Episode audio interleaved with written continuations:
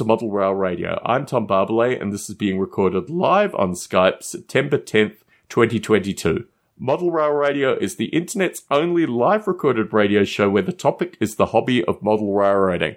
So we have on many esteemed guests, and we're expecting on many more esteemed guests. Obviously, this is the Craig Bisgay Memorial Show, so we're paying tribute to Craig the only way we know how by getting into the hobby of model railroading and talking to some pretty amazing people. I've already had a wonderful opportunity to talk with Jim Lincoln and Tim Harrison, and we have on Giles Farvel, who people will remember is the guy who could take die-cast cars and make them radio control. And we obviously know Simon, we obviously know Martin, we know all these folk. So it's a pleasure. Literally, Martin hit me up this morning and said to me, Giles is going to be calling in today. And I'm like, what's the possibility of Giles calling in and then potentially Terry Terrence calling in? Because literally, I've been wanting to talk to Giles about automating some of Terry Terrence's cars. And literally, we could have the two gentlemen both calling into Model Rail Radio today. I'm not going to hold my breath.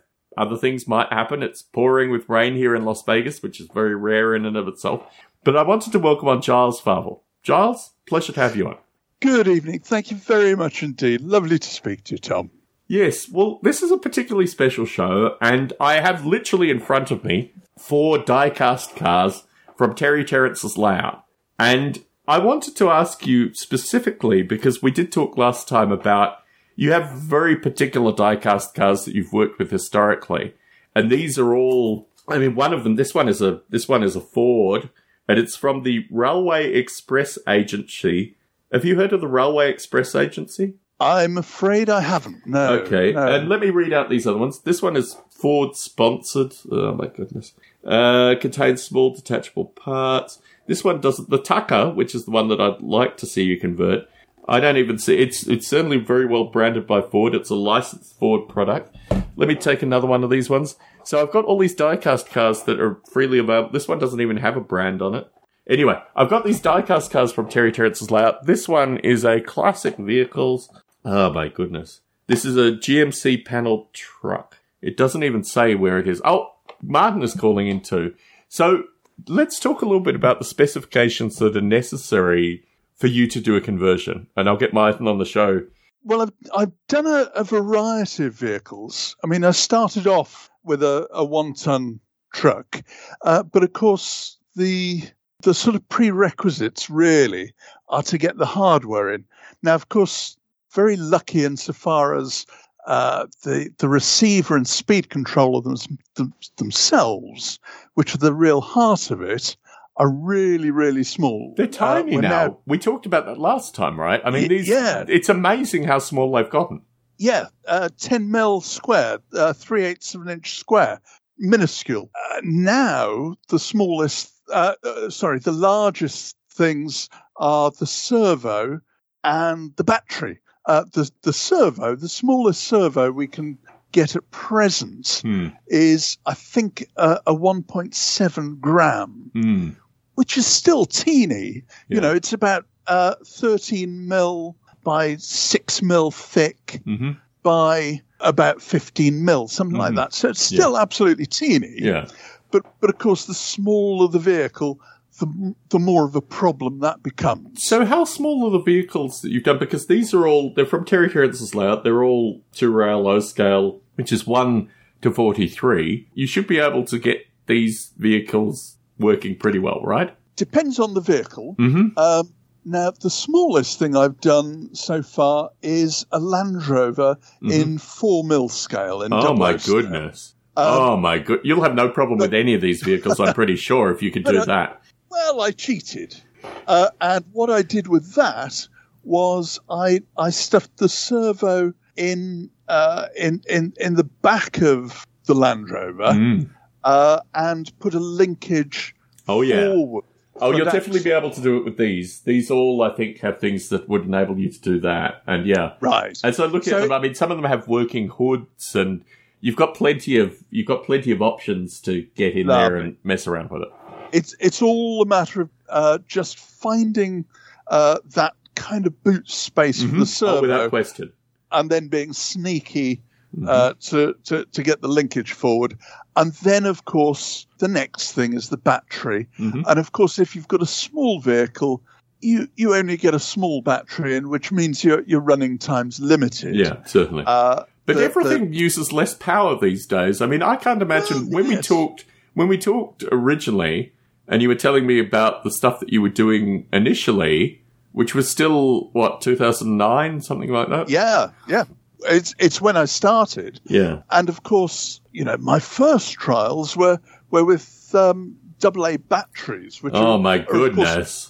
You know, relatively enormous. Yeah. So Um, how big were, in the- was the scale that you were dealing with then? Was that G scale or? Oh no, no, no, that was seven mil scale. Oh, interesting. Um, but of course, that was a, a small lorry. Mm, ah, okay. You had the back. You had the back. Yeah, yeah. and, and and indeed, I, I put a tarpaulin over the back to hide it. Interesting. Um, but very, very quickly, I, I got a, a sort of wafer thin LiPo battery. Mm. And, and that immediately went under the load bed. oh yeah. And as soon as you get batteries that are only four mil thick or so, Yeah. it just unlocks the potential and it's absolutely wonderful. Those early lorries, I had uh, 400, uh, 450 milliampere hour batteries uh, with the motors I was using, Mhm. which were the N20 gear Oh yeah. motors. Yep. Certainly. I used to get about five hours exhibition work out of them. Interesting. Interesting. Later, uh, on the slightly bigger lorries, hmm uh, I could get uh, a larger 750 milliampere hour battery. Interesting. Uh, and I found those I could get two days exhibition out of, Interesting. Interesting. uh, which was just brilliant. Hmm. Um, but of course, conversely, uh, on, on, that little 4 mil Land Rover Yeah. I mentioned, uh, I could only get, I think it was a 220 milliampere hour battery, Hmm. very small battery. Mm. And, you know, your, your operating time uh, was, I, I never, I never found out exactly what it was. it would have gone down to uh, about uh, an hour, something. And that, something no doubt, was a, a show favourite operating on the layout to get the just the basic tolerance. I'm assuming. Well, uh, I, I have to say that particular one never even got to an exhibition. Interesting. I gave it. I, I gave it to my brother, who was quite pleased with it. He was quite Very chuffed. good. And in terms of the charging and these kind of things, do you do you have contacts underneath, or how do you actually charge the vehicles? Uh, I've got a very very small uh, two pin connector. Yep. Uh, the the pins are I think uh, two and a half mil apart, something like that. Wow. Uh, and uh, I, uh, I, I I just plug a, a fly lead uh, underneath them. Um, Interesting. but uh, Lipos uh, have always had a, a bad name Yes. historically. So what do you use now? Well, I still use Lipos. Interesting. But of course, the, the thing is, generally, Mm. people want to charge batteries as quickly as possible. Mm. And it's the fast charging, and Mhm. in some instances, the fast discharging, Without question. of, but particularly the fast charging Mhm.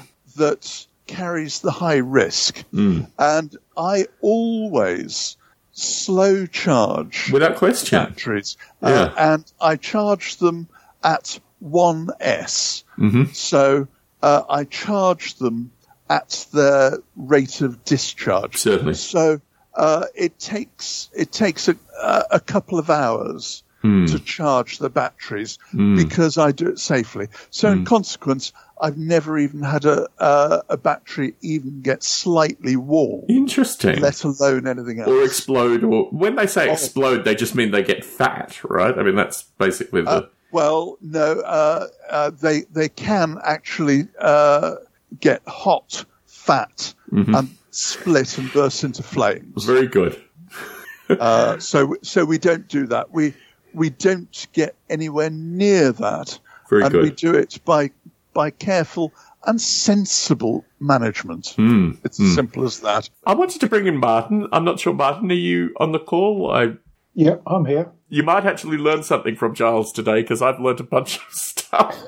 Um, Always, always learning from always learning. So let's let's continue. All these techniques, because obviously in a show you have to you have to have batteries and you have to But I wanted to talk with you specifically about like the charging requirements and the stuff that you found with these radio controlled diecast vehicles for shows. Because Giles has been talking to me about the battery requirements and stuff like that. And it sounds like, I mean, what kind of batteries do you use in your vehicles that you show at shows, Martin? to be honest, it's Neil sorts all that out. I think they are 650 milliamp. Mm-hmm.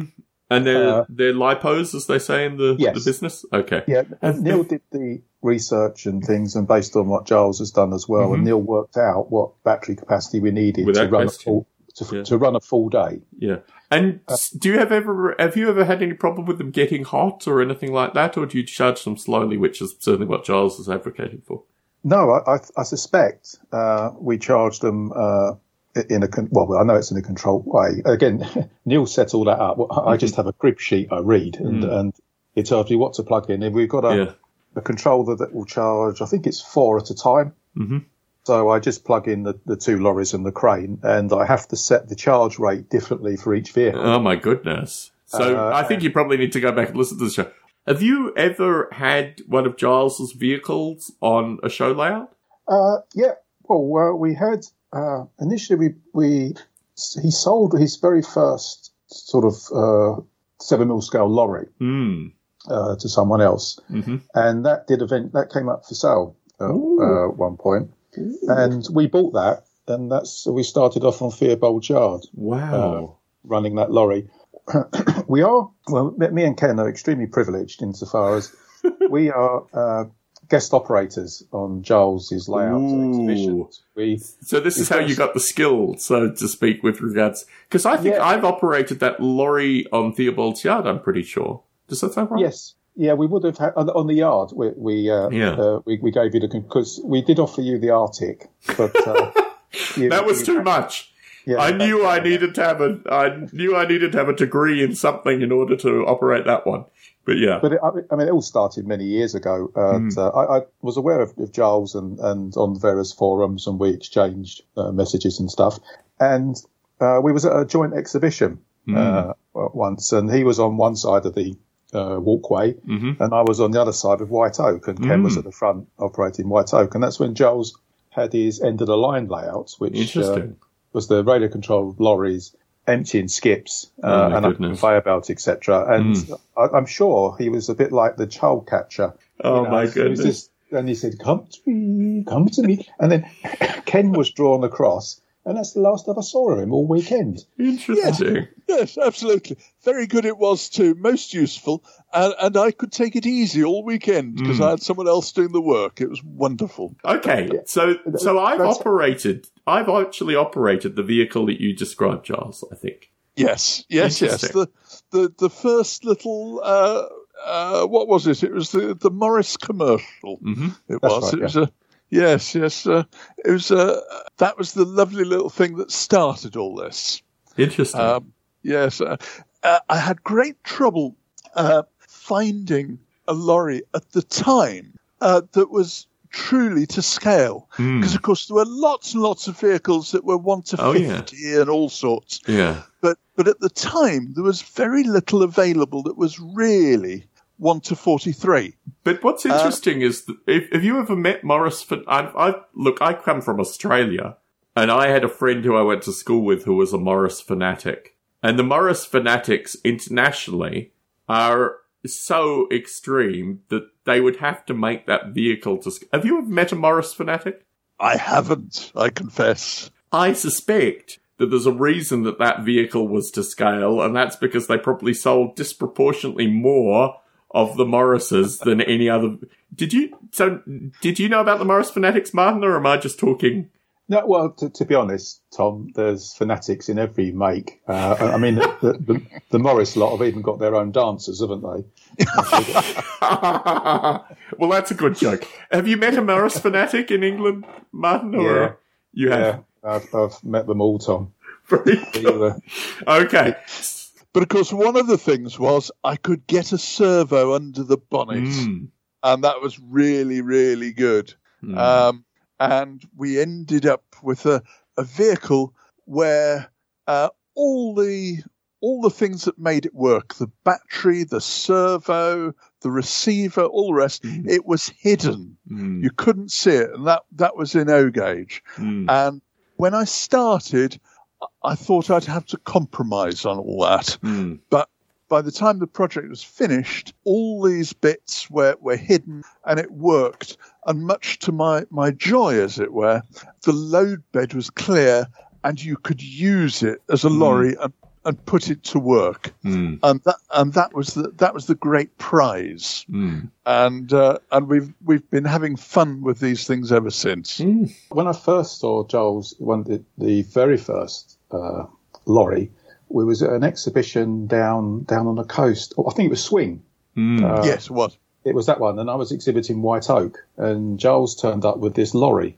Uh, and promptly put it on the floor and drove it across the exhibition floor. Well, that's a way to catch people. Speaking of the Pied Yeah. Piper of Hamelin or whatever. It Yeah. generated a, a hell of a lot of interest, and uh, and that's where it all started. And and, and we, we we used to go out a lot with end of the line. And I, Mm. te- I tended to drive the uh, locos and do the skip tipping. Ken did the lorry, uh, and Giles did the talking, which worked out perfectly because people.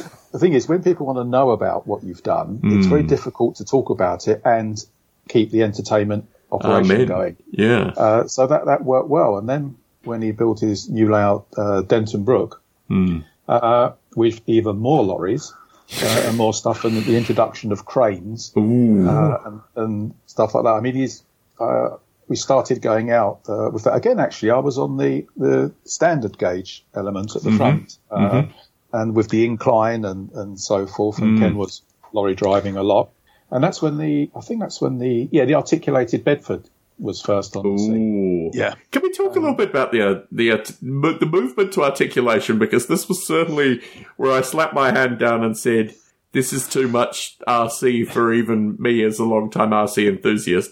Talk a little bit about moving to articulation. in some ways, it was an obvious thing to do. I got my Class 1 HGV when I was 22, I think, something like that. Mm. Um, and in fact, I learnt on um, on a Bedford TK. Mm. Uh, so I'd always had my eye on, Interesting. on something like that. Yeah. And inc- incidentally, I hated the Bedford TK. Mm. Uh, it, was- it was a dreadful thing to drive. Oh yeah. Uh, well, I, I'm six foot three, six foot four. oh, you're about my height. Okay, Uh, interesting. right, yes. and, and it was just painful because your, your head hit the roof. Well, Mm. your head was touching the roof all the time, Mm. and it's just grossly uncomfortable. Mm. Um, but nonetheless, I had a soft spot for the Bedford TK. certainly. Certainly. And uh, one of these foreign companies, uh, Altaya or someone like that, Certainly. produced really, really good model of a Bedford TK, Mm. a, a step above uh, your average corgi or, or, or something like that. Mm. Yeah, certainly. Um, and they were never sold in this country, Mm. but you get them uh, from Spain and place, places like that certainly. uh, via eBay. Mm. And uh, I, I got one, hmm uh, and it had uh, a, a box van for a trailer. Ooh. and of course that that's no fun. Uh, the, the, the, the the box was thrown away, and, and, and a, a new flatbed uh, Interesting. w- w- was made. what did you make it out of? Styrene or wood or something prototypical, or what did you do?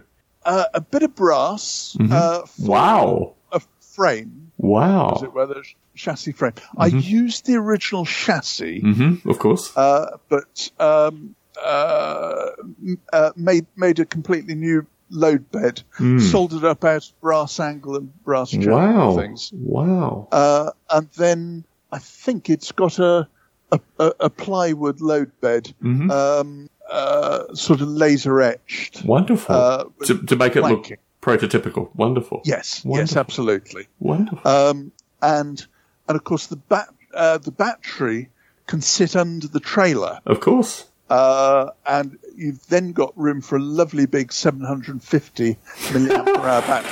Oh my goodness. So that thing must have done well at the shows. Oh yeah, as I say, two days that goes. for. Wow. And Uh, the vehicle that you drove across the floor, was that a, I'm assuming that's a, l- what was that specifically? Oh, I, I I've probably driven most of them over the floor at various. points. Oh, okay. So Uh, this uh, is a long-term method that you've used in order to entice the. Uh, very good. Your secret is safe here. I don't know for how long, but let's just say that. It's not not for long. Then, of course, uh, it's just the receiver, the servo Mm, uh, that has to go in in the unit, mm, and that's perfectly possible to do. mm, Uh, I did try one of these little linear servos that you Mm. can get, mm. uh, which worked fine on the bench, Mhm. but as soon as you uh, put the thing on on the on the floor with the trailer Mm. sort of thing, Mm. it just wasn't butch enough. Yeah, no, they need Uh, to have some. They need to have some. Yeah, to, I guess you'd call Yeah. it tolerance, for want of a better term. But yeah. Yes, yes, Yeah. absolutely. So I had to uh, pull that out and and put a, a, a proper servo back in. Mm. Uh, but of course, one of the lovely things about something like a Bedford TK, it's got those nice big wheels, Mm. and when you're at full lock, it really shows uh, the Ackerman steering off. Oh nice. yeah.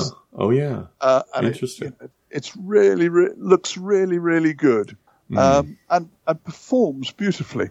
Mm. The downside, of course, is you need to be every every bit as good driving one of those as you do with the full size things because it behaves identically to uh, a full size Arctic. Uh, it takes no prisoners. Now, now Ken also has his HGV one, so actually he can get his head around reversing those things. Um, but uh, you know, people think about oh, a radio controlled vehicle. How hard can it be? It can be very hard. Believe me, that's why I backed away. You've got to know. You've got to know these things. You've got to know what your own abilities are. I mean, I guess the perspective with regards to radio controlled vehicles is very interesting because obviously they're children's toys now. But yeah, certainly when I was at uh, when I was at Martin's and I saw the articulated vehicle, I knew that it was more more RC than I'd be good for. so it is interesting. It is interesting. Yeah. Yes, um, of course. Generally, with with uh, and it and it's sort of worth mentioning.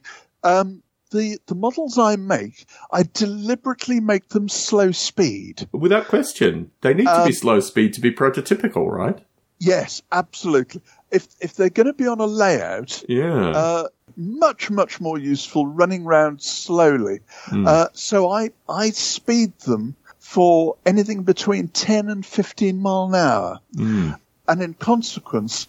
They will maneuver very nicely Mm. because the average layout, of course, they spend much, much more time maneuvering Without or, dri- or driving down narrow roads Yeah. or what have you. Looking prototypical. Absolutely, looking prototypical. There isn't the opportunity for a vehicle to stretch its legs like there is in reality. no. So it's completely pointless having a having a lorry or a car that'll do 30 mile an hour, Useless. Yeah. but won't do five mile an hour or hmm. three mile an hour. But the steering is also critical too. I think that's what's Yeah. interesting is the speed, the steering. That was certainly what scared me on the articulated vehicle. I, was, I, went, I went for your old faithful because that was at least something that I could control. And even then, having, I don't know how long I, I, I, I think probably five minutes. But the problem, and you're probably well aware of this knowing Martin, is that you're spoilt for choice at Martin's place with regards to layouts.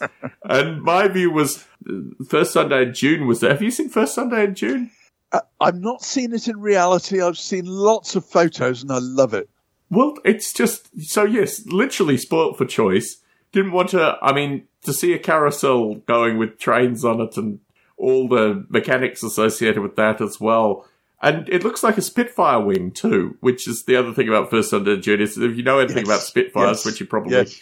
do, you feel a kindred spirit in Martin um, with regards Oh, yeah. to all these things. So, Giles, I want to say thank you very much for calling in once again to Model Rail Radio. Been an absolute pleasure. I've I've been able to get information from you that maybe Martin has never even heard, and I think every person at any trade show that wants to show radio controlled vehicles drive them across the floor.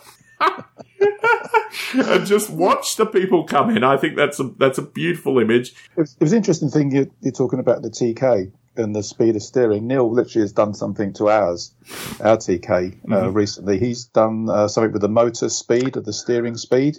Uh, and it, I think it's uh, lock to lock is about three seconds now.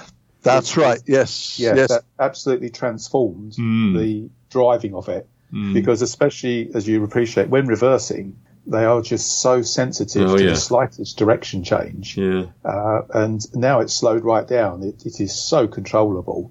But it, he also slowed down the reverse gear, but we found that uh, we could need to speed that back up because we've got a few humps and things with reverse over on the yard.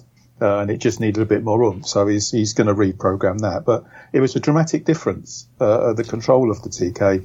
But uh, yeah, I mean, on drift, driving uh, a lot of stuff on Giles's layout. I don't know if he spoke about the uh, the crane lorry he built Mm. Uh, with the working uh, what do you call them? Uh, the the jacks, these oh stabilizers. Mm. Wow. Out and, and stabilize the lorry, Wow. And then the, the lorry will uh, rotate round. It'll pick something up. Oh drop my something goodness. Off. The stabilizers all come up. You can drive the lorry off. Uh, I, I, I have never actually driven that one. You you have a problem steering stuff, don't you, mate? I mean, Yeah, that's why, sometimes. that's why you have the rails. Yeah. Yeah, thank, thankfully.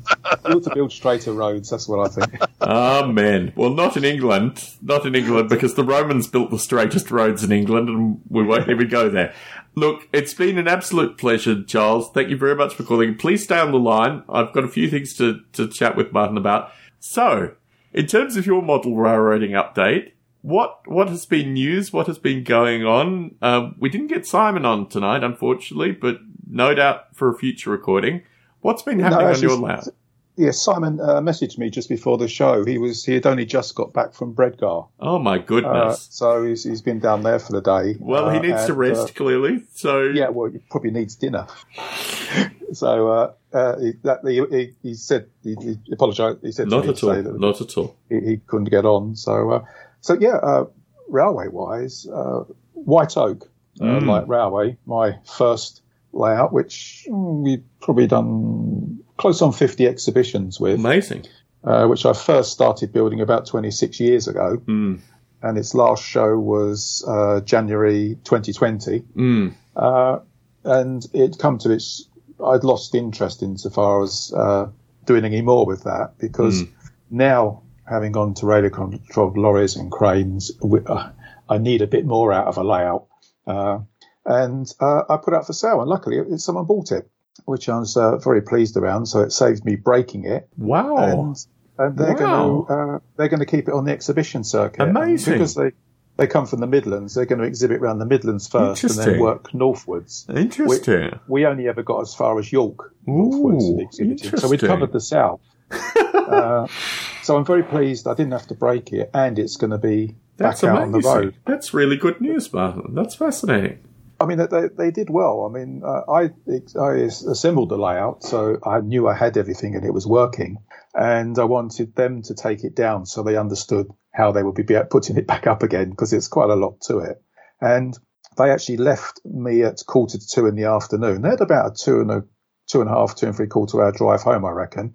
Just before seven, they sent me a video of the layout set up running the first train, which I was uh, really pleased about. So uh, it, it's nice they've got that done. Uh, so that's that's gone, and uh, Wow. ga- gave me a, a fair chunk of space. Uh, so let, let me ask a few questions about that because obviously last time you were on, we didn't have to, a chance to really dissect your new space. Mm-hmm. So was the was that layout in your new space and you were able to get it out with sale, or was that layout still not yet to be moved to the new space? What's the chronology associated with that? it, it had been in the new big uh, big space with uh, first Sunday in June in Mm. the yard, and also all the stuff from the other shed while the Denise's log cabin was being Mm. Yeah, certainly the log cabin. Yes. Uh, and and that's how it stayed really for for months and months and months. Mm. And then we had uh, the invite confirmed for the yard, uh, first show of the 8th to the 9th of October, the Great Electric Train Show in Milton Keynes, a weekend one, of which Giles and uh, Diana, Diana, his wife, are helping us operate, and he'll be bringing some of his vehicles as well uh, for, for that. So we needed to get the yard out, and uh, it's because it hadn't hadn't seen the light of day for over two years. It was when pandemic kicked in, it was wrapped up and it was stored underneath first Sunday in June. So I moved White Oak. Now my wife's log cabin had been built into the other shed. Interesting. Uh, so, I could assemble the yard. And then I was talking to Ken about, and I just need to get rid of it. It was just taking up space. Hmm. So I said, I'm going to take it to bits. And he said, why don't you try and sell it? So I said, well, well I'll, give it a week. I'll stick Hmm. it on the Facebook group and give it a week. So you gave it Uh, a week and it sold within the week. Is that the story? Well, it sold within a couple of days, That's amazing. uh, which was really good. So Hmm. it, in fact, within a week it had gone. Uh, which was really quite useful. Interesting. the, the daft thing is, I had to move it all back to the, the big shed Mm-hmm. to assemble the thing. yeah, to show it to the person. Yeah, I moved it twice in a week, which is, Hmm. uh, and I've, I've noticed that it's got heavier, which is most peculiar. Yes. And even Ken came over to help me uh, assemble it, Hmm. and he he said, "Crikey, this has got heavy." Uh, Yes. but uh, yeah, I think we just got older in the honesty. Yes. So yeah, that was that was good. It's it's still going to be out there. So when I- was it? When when you displayed it? When was it on the layout circuit, so to speak? What were the what were its dates? Oh God, it was uh, a load of dates from probably 1998 Wow. to 2019 was probably its Oh, interesting. show. So okay, Or- so it or really it 220 actually was abuts its last show. it abuts COVID. Okay, it abuts COVID. Okay. Yeah, yeah, it's all about, and it- it's been as far as, as France and Utrecht in Holland. Wow. Uh, so, it, But it- just not further than Yorkshire. no, never further north than the uh, York show, uh, which was a three dayer, the big York show in them Yeah. days. So, it was a three day show. It's because it's a three and a three quarter hour drive. Uh, so anything north has got to be for at least. The trouble we had is when you get too far north, we needed at least two nights accommodation without question. because we don't want to finish a show on a Sunday and then Oh have a sort of three, four, goodness. five hour drive Oh, home. So we always wanted the, the accommodation after. But it they was so- do that for you in France. That's interesting. So Yeah, yeah, France do, and uh, Holland, uh, and Oh, extremely well looked after. I must Yeah. admit, very well looked after there. Yeah. Uh, and in fact, most shows were, were well looked after, but especially so in France and, and Holland. So it, it's it's done some, it's done many thousands of miles, Mm. uh, and it was built uh, to travel. There was a lot of uh, inbuilt uh, strength and protection, so Mm. so it, it would do those distances. And uh, Interesting. it was fun to operate. We had a, a, a basic team, the same five, six people, and it was just it was designed to be easy to operate. yes. Uh, two day show, you're sitting down, it's it's all to all to hand and Yeah. stuff like that. So, but it, it's it's done it this bit, and uh, it needed to go. Interesting. So the person who purchased it, I mean, obviously you don't need to reveal any details associated with this person, but this is clearly someone who who travels to just shows. Even how how far north do you think it's going to go now? It's going to break the York show and go even further north. It's it's based uh, not that far from Birmingham, Interesting. So it, it, it will go around the sort of the, Midlands, Birmingham area first, Yeah. uh, and then they will go uh, northwards with it. So it's uh, it, it's good because people up that part of the country will get to see it. We, we, we were asked a number of times, but it's it, you know it's just it's a hell of a way to go, uh, especially in the UK. If you're travelling to those places on a Friday, Friday afternoon and Friday evening, it's just it can be absolutely horrendous. Yeah. motorways here Oh yeah. and what what can be uh, on Google whatever's map journey is three and a half hours. You can be seven eight hours. Oh my goodness. Yes. And you just it, it's a lot to do, but uh, yeah, and it's it's with a trailer on the back. It, Yes. was it fitted in a, a custom trailer, which was quite handy because we could load it up first during Yeah. the week, Oh yeah. and it it did mean when we came back we didn't have to immediately unload Yeah. just park the trailer. But, uh, but yeah, it, it, it's gone. So uh, it enabled us to get the yard out, which uh, was uh, we've got we had tight fitted covers on it. Oh, yeah. were- keep it very uh, clean. Yes. But a few bits of track had got some sort of not growth or something, some something on it. don't I, I saw your Facebook post about that actually. It was Yeah, it was. It was. It, it's actually. It's a little bit like if you don't wash the flux off uh, Yeah. something, Yeah. you get that sort of textury growth. yeah. uh, type of stuff. But it wasn't that. It was in a few places. You could just see it when the light was right. So I spent a bit of time cleaning that off. Uh, just give them a warehouse a wipe over because we always use graphite on Mm. the track, Certainly. which sorts it. So I, I re-graphited it. Yeah. Uh, and Neil came over and he did something to the electrics. He had some update. He had some new chips he had done or something Interesting. uh, to the C-bus controllers, uh, which he wanted to, uh, to install, Yes. and he wanted to re-download everything to his computer, so he had an exact replica of it, Yeah. uh, and he wanted to test everything, and uh, that all worked. Uh, and then the, a group of us were around, and we had a running session Wonderful. uh, to try and remember what it was we used to do oh my goodness. And we found out the crane went the wrong way, Uh-oh. and uh, the, the, the direction instead of forwards, it went backwards. And then Neil realised he had lent the controller to Simon for his Uh-oh. crane, and he wanted the direction the other way round.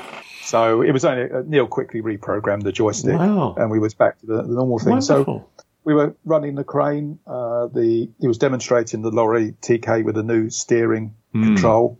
The locos ran well. I'd forgotten what most of the DCC sound uh, codes were, so Yes. I was trying to remember what those were. And uh, but that- they settled down, and uh, we very quickly uh, got got into the whole routine, Back to the rhythm. uh, yep. and, and it ran. So now it's it's with me, and I'm just adding detail because when we Hmm. looked at it, thought, "Cool, crikey, that's looking a bit plain." That's when we didn't have any stock on it. So there's lots of sort of pipe work, uh, Oh, a little yeah. bit of vegetation and growth and detritus and Very nice. uh, signage and bits and pieces. That's my task over the next few weeks. Mm. Uh, it's something I've always I've been wanting to do for ages. Uh, Yes.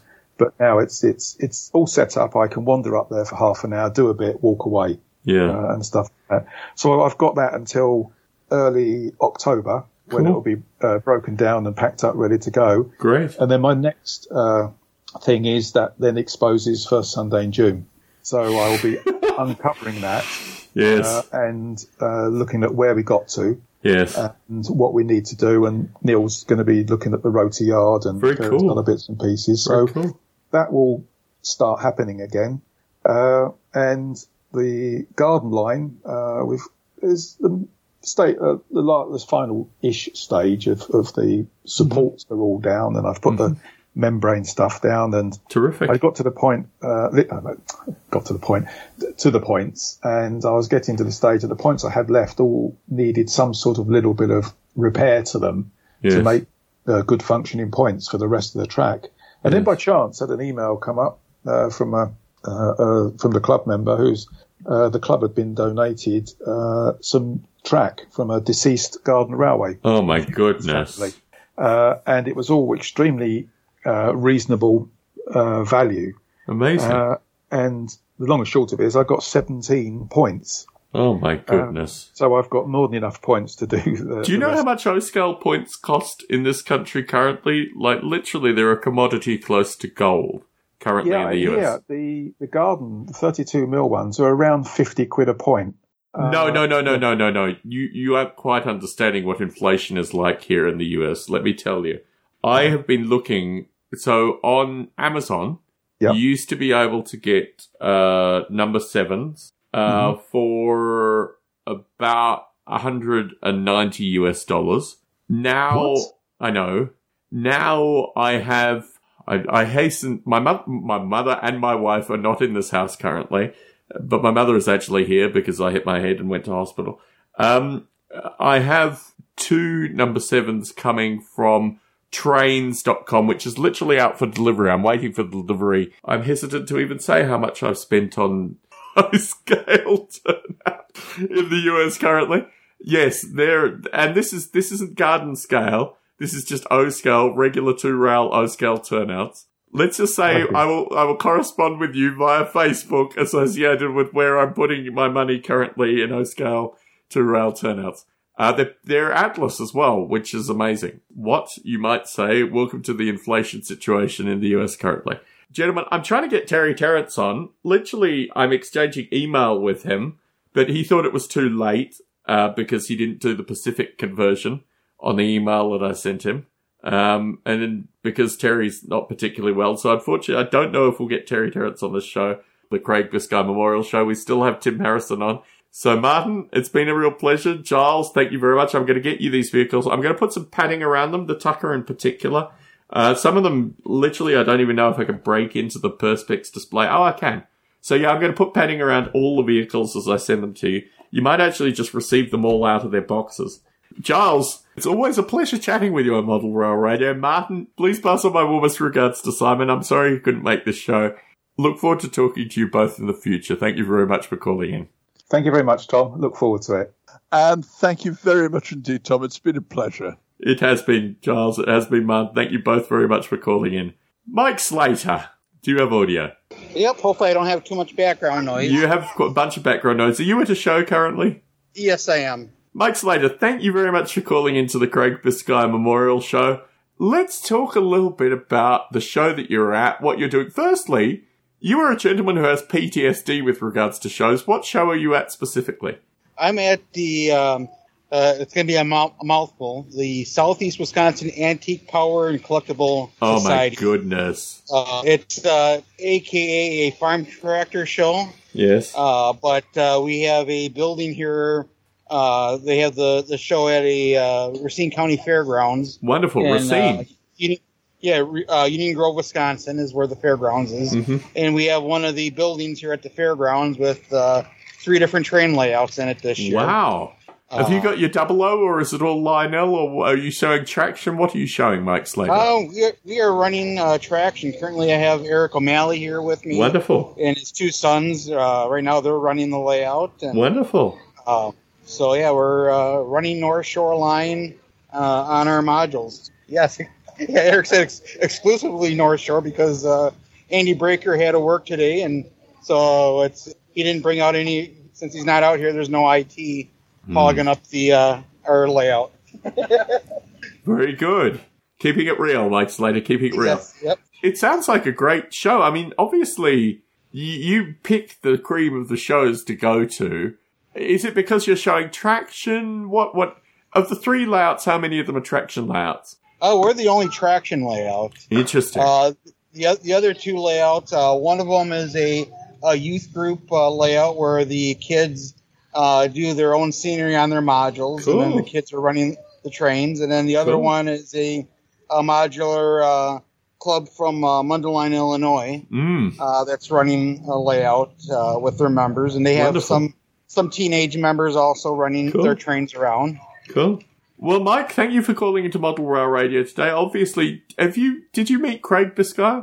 I don't believe I ever met him in, in person, face to face, but I know we surely talked quite a bit and I'm and sure. that on the shows and Without stuff like that. So Well, we do have Uh, on Timothy Harrison, who did meet Craig Biscay and obviously has a long-standing relationship with Craig. So I might throw to him. Tim Harrison, do you have audio? I do. Can you hear me all right? I can hear you fine. So obviously, we both knew Craig. Certainly, you know, my wife knew Craig's wife, Karen, and you know, it's very emotional to do the Craig Biscay Memorial Show today. And I thought realistically, and thankfully, you know, Giles and Martin were on as well. It's a great opportunity, and Mike Slater, obviously, it's a great opportunity to talk to people in the hobby and remember Craig for the hobby and remember Craig for his passion for podcasting. And literally, you've worked with Craig on the Model Railcast show. Did either of you do any other podcasts together? I mean, obviously, you've both been on Model Rail Radio. We have on Terry Terrence. Terry, oh my goodness. Look, literally, uh, uh, uh, Giles, are you still on? I am indeed. Hello. I have in front of me four diecast vehicles from your layout. Giles is an expert in converting diecast vehicles into radio control. So Giles and I have been talking, and Martin and I have been talking about taking these vehicles from your layout that you sent to me and creating them as radio controlled vehicles. Okay. They're a little bit small. Not For for Giles, not for Giles, and not for Martin, as we've been talking I about. see. But the importance of this show is really obviously it's a Craig Biscay Memorial show, so it's remembering Craig, but it's also remembering the people in the hobby uh, who are really amazing characters. And we've had on Jim Lincoln, well, probably not in the show recorded. We have on Tim Harrison. We have a lot of people, and you, Terry, in particular, as someone who I just think of as being a real character in the hobby, who I've had the privilege of knowing thanks to Model Rail Radio. So thank you very much for calling in today. Oh, thank you, Tom. I was just, I'm, like I said, I'm a little bit late to the party. Don't worry. No, you're perfectly timed. now. So, Giles, this is Terry Terrence. the gentleman I was telling you about. Terry has been a long-time friend of mine. He came to Show 100 with Jim Lincoln. He has been a long-standing participant in Model Rail Radio.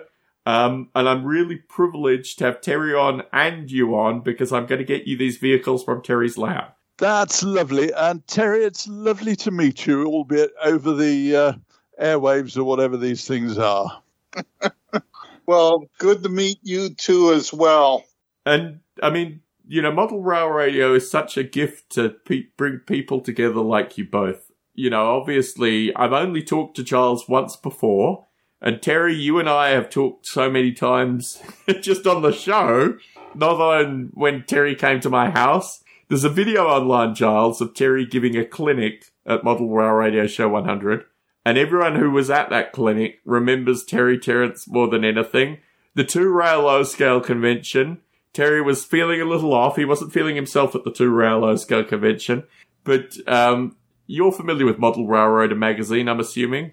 Indeed. Never taken it myself over here, but yes, I am. Yes. Well, anyway, there was a special thing at the O scale national convention. The people of Model Railroader historically been very uppity. Let's say uppity. Uppity the right way to say it. so anyway, um, Terry has a friend called Dave Vaughan, and Dave Vaughan has a layout which is Dave Vaughan's layout is I always forget the gentleman's name.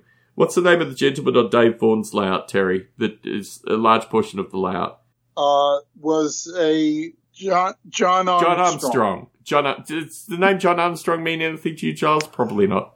I'm afraid not so. Okay. So Dave Vaughan has a layout that is the pro, just like model railroader in the 1960s, 1970s. John Armstrong was a big name in the hobby. I think Mike Slater, if he's on, he's dropped off, uh, would know John Armstrong. Anyway, so the people from Model Railroader magazine were at Dave Vaughan's layout. Now there's a fellow called Stephen Vaughan Sr., who is a big model railroading guy, two rail O scaler. Terry may know Stephen Vaughan Sr. or not. Stephen Vaughan Sr., so uh, Dave Vaughan, not Stephen Vaughan Sr., was doing a thing on John Armstrong's layout. He was doing a presentation at the O-Scale National Convention.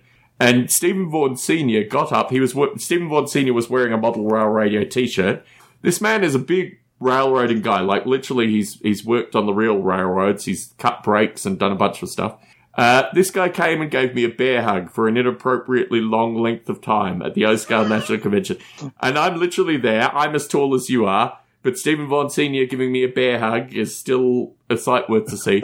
and Dave Vaughan, who owns this layout that has this model railroader legend guy on it, saw me at the O-Scale National being hugged by this other gentleman called Stephen Vaughan Sr. So I went and toured Dave Vaughan's layout I'm on the layout with the guys from Model Railroad, right? Now, normally in the past, there was a fellow called Bruce Chubb, who's also a guy from Model Railroader. When I had been on Bruce Chubb's layout, the guys from Model Railroader magazine had pushed me into Bruce Chubb's toilet that literally has a train going round in it because Bruce Chubb's layout is just the most extraordinary train layout you would ever see in North America. I've said that a few times. Anyway, so they pushed me aside. So on, you got to follow me with me here, J- Giles. I'm sorry about this. So on Dave Vaughan's layout, the guys from Model Railroad are there, and I'm there with my wife Michelle. Now Michelle comes to these train shows with me. I'm not sure if I'm not even going to ask you if you have a wife and if she comes to train shows. Oh, anyway, oh, she does. Very yes. good. So anyway, my wife is on Dave Vaughan's layout. Terry knows Dave Vaughan. Dave Vaughan shoos away the guys from Model Railroader magazine and asks me to talk, and I gave it to my wife as because I'm a happily married man. and my wife had questions. I'm like, Michelle, just ask Dave Vaughan. The guys from Model Railroader were shooed aside by Dave Vaughan so he could talk to my wife asking questions about Dave Vaughan's layout. It was one of the most beautiful things, and it was all thanks to Terry Terrence who's on the call today. Did you know that, Terry? Did Dave Vaughan ever tell you that story? No, he did not. So that's news to me. And it was so wonderful because obviously, Terry, you've met Michelle. She didn't have sodas when we were in the house when we did show 100. And literally, show 100 was just a marvel for everyone that attended. But anyway, that is why Terry Terrence is a special man in my mind. And it's a real pleasure to connect you, Giles, and you, Terry. And it's a real pleasure to get Terry's vehicles to you, Giles because it's a great story about Model Railroader magazine and me doing this podcast. Wonderful, wonderful. Anyway, I think I've probably said enough. Terry, how are you doing, my friend? Uh, I've been okay. So, you know, I'm, I've got this Parkinson's disease. So I'm sort of, you know, wheelchair bound, but, yeah. you know, Well, you went out last weekend. I mean, this is what I've really enjoyed corresponding with you. Is that you? It's literally. I mean, like when we had you on the show recently. It's mm-hmm. like I'm. I. Uh, you are someone who's very special in my life, Terry, and it's a real privilege to have you on the show today. And it's a real privilege to have your cars in front of me. And I want to thank you for just keeping corresponding with me because literally sending email to you is like sending email to you when we first started Model Rail Radio. And it's a real privilege to have you on the show today because you've been a really special person. And Michelle, you know, Michelle is taking our girls out currently. So I'm just sitting here waiting um, for her to come home and to finish up Model Rail Radio. But thank you very much for calling into the show today, Terry. It's a pleasure chatting with you. well, thank you for having me as usual. Pleasure having you on today. There we go. That is Terry Terrence, ladies and gentlemen. A model rail radio and just a model rail legend. Giles, you two are a model rail radio legend. Martin Coombs, Tim Harrison. I'd like the opportunity to talk to Tim Harrison about Craig Biscaya, a friend of ours who is no longer with us. Well, it's a privilege to have you on, and obviously the late Ryan Anderson and and Craig Biscaya and you carried on the Model Railcast show, and obviously I corresponded with the late Ryan Anderson. I corresponded with you. I was talking about this actually on um, Lionel Strang's AML podcast recently. You may not know this, but Scotty Mason and I also used to correspond, like literally Model Rail podcasting fraternity, like a brotherhood here, which really is what these podcasts are about more than anything. Oh yeah. And you and I both knew Craig, obviously. He didn't die in a particularly pleasant way. Obviously, Karen was involved, you were involved, I was involved, Jim Lincoln was involved. What are your memories of Craig? Oh gosh, you know, I I do have quite a few. Um, I particularly the first time we met, uh, getting welcomed into his house, um, and walking down and just him, uh, rightfully, uh, proudly, but still in a, in a humble way, showing off his his, His work. is beautiful. I cleaned Yeah. his layout before he showed it to a select group of people. I don't know, in 2018, I'm assuming, maybe 2017. And literally to be on his lap. uh, we went out for breakfast at the same diner. Probably you went out to breakfast with him at at least once. Oh yeah, yeah, the Allwood. Yeah, and no, exactly. Literally having coffee, chatting with Craig. It was like literally, and I, my view with regards to Craig Biscaya is he was just raw podcasting energy. He was just raw energy in the hobby, and he touched a number of people in the hobby. And what I wanted to do with this recording is to show how important the model railroading hobby is and how it just brings people together. Literally, people from across the oceans Yeah, literally can can get together and just can talk about trains and Craig knew that. Yeah, definitely, uh, definitely. And you know, what was interesting was I, I, you know, meeting for that first time, uh, and just getting to know him, getting to know that unique voice, as you well know, and uh, and then having him on the uh, the Model Railcast show with Ryan, and it was great because just like you say, uh, one of the things that Craig did for us and did for the show, frankly, was open us up to a more international community. Without you know, us- question. yeah, Without question. He had friends all over. I mean, I think that's the reason, you know, this is testament to this particular recording. To know all these people, to know Terry, to know Giles, to know Martin, to know you. I mean, this is the same energy that Craig brought every time. Like Yeah. literally when we had him on Model Rail Radio, he was really reaching. I mean, obviously the stuff he was doing, he didn't even talk about lasers. He was still doing resin casting, uh, resin um, 3D printing when we last had him on. And obviously the Model Railcast show has gone through spits and spurts. I mean, how many kids do you have currently? How many kids do you have currently? I have two. How many do you have? six and holding. Very good. I have two and holding. Literally, children have been born through through doing this podcasting thing. And you know, the late Ryan Anderson was just a character. I mean, I've had Yep. the privilege to have him on. I think he's been on at least one, maybe two model rail radios. yeah, I think so. We once had him on with Dave Frary. I'm not even going to cuss in the show, but Dave Frary, ladies and gentlemen. This is the thing that, I mean, pe- people may listen to the AML recording that I just did, but the notion that I am the Jerry Springer of model railroading because I brought all these people together. Do you know that I actually had, you probably know that I had Jerry Springer on one of the model radio Yeah, I think I did know that. yeah, well, like literally to be called the Jerry Springer of model railroading, to have Jerry Springer, my father, my elderly father, who is British by birth, ladies and gentlemen. I'm British by descent. I'm not even British by birth. My father is British by birth. Knew who Jerry Springer was. Yeah. Do you have any final words, Tim Harrison, with regards to the the late Craig Biscaya? Yeah, and, and you know what it is is I think if we can take one thing away from Craig, I think it was his contagious fascination and optimism about the hobby. Um, he really, anytime you talked to him about the hobby, he really truly had an excitement, and uh, he liked where the hobby was going. He definitely was passionate about reaching out to not just the uh, the the old guard, but uh, also getting newer, younger listeners in as well. And so I I think you know, in closing my thoughts about Craigarts, I would love to carry on that legacy of Mm. just having that contagious fascination and that optimism about the Without hobby. question. And I think for all of us who are married men, we just need to hug our wives. And Yeah. Karen is an amazing woman. And Karen, Absolutely. um, my wife has met Karen, and it's testament to wives in the hobby or partners in the hobby. I mean, let's not get too political about this thing. My view is that that Craig, an amazing wife. I have an amazing wife. You have an amazing wife. Many people in this hobby have amazing partners.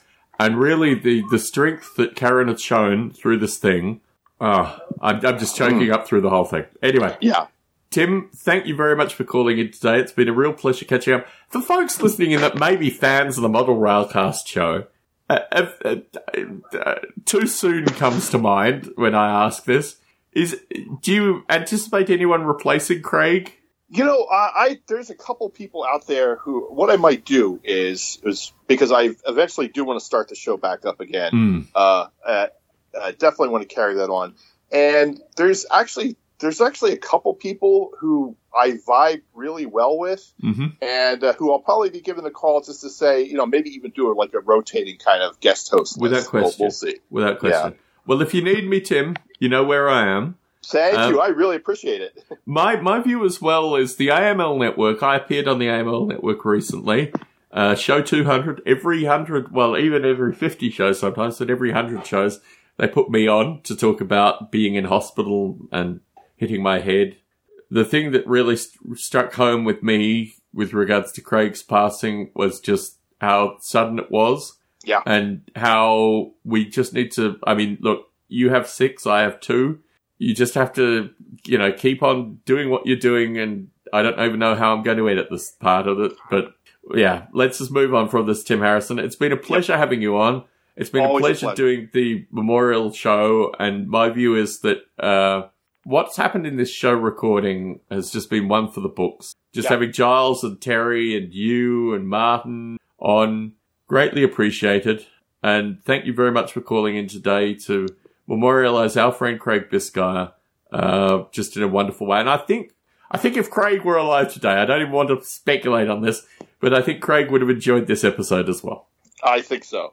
Thank you very much to everyone who's called in to participate in this show. I think it's been one for the books, and certainly, you know, it's been always a pleasure to record Model Rail Radio. And I appeared on the AML network only a week ago and talked about the the passion and the amazing nature of doing this podcast. And it still continues to surprise me as I talk to Giles and Terry and Martin and Tim today. So thank you very much for tuning into this podcast. Look forward to you tuning into the next podcast. Good night, Tom. Good night, Tom. Good night and thank you.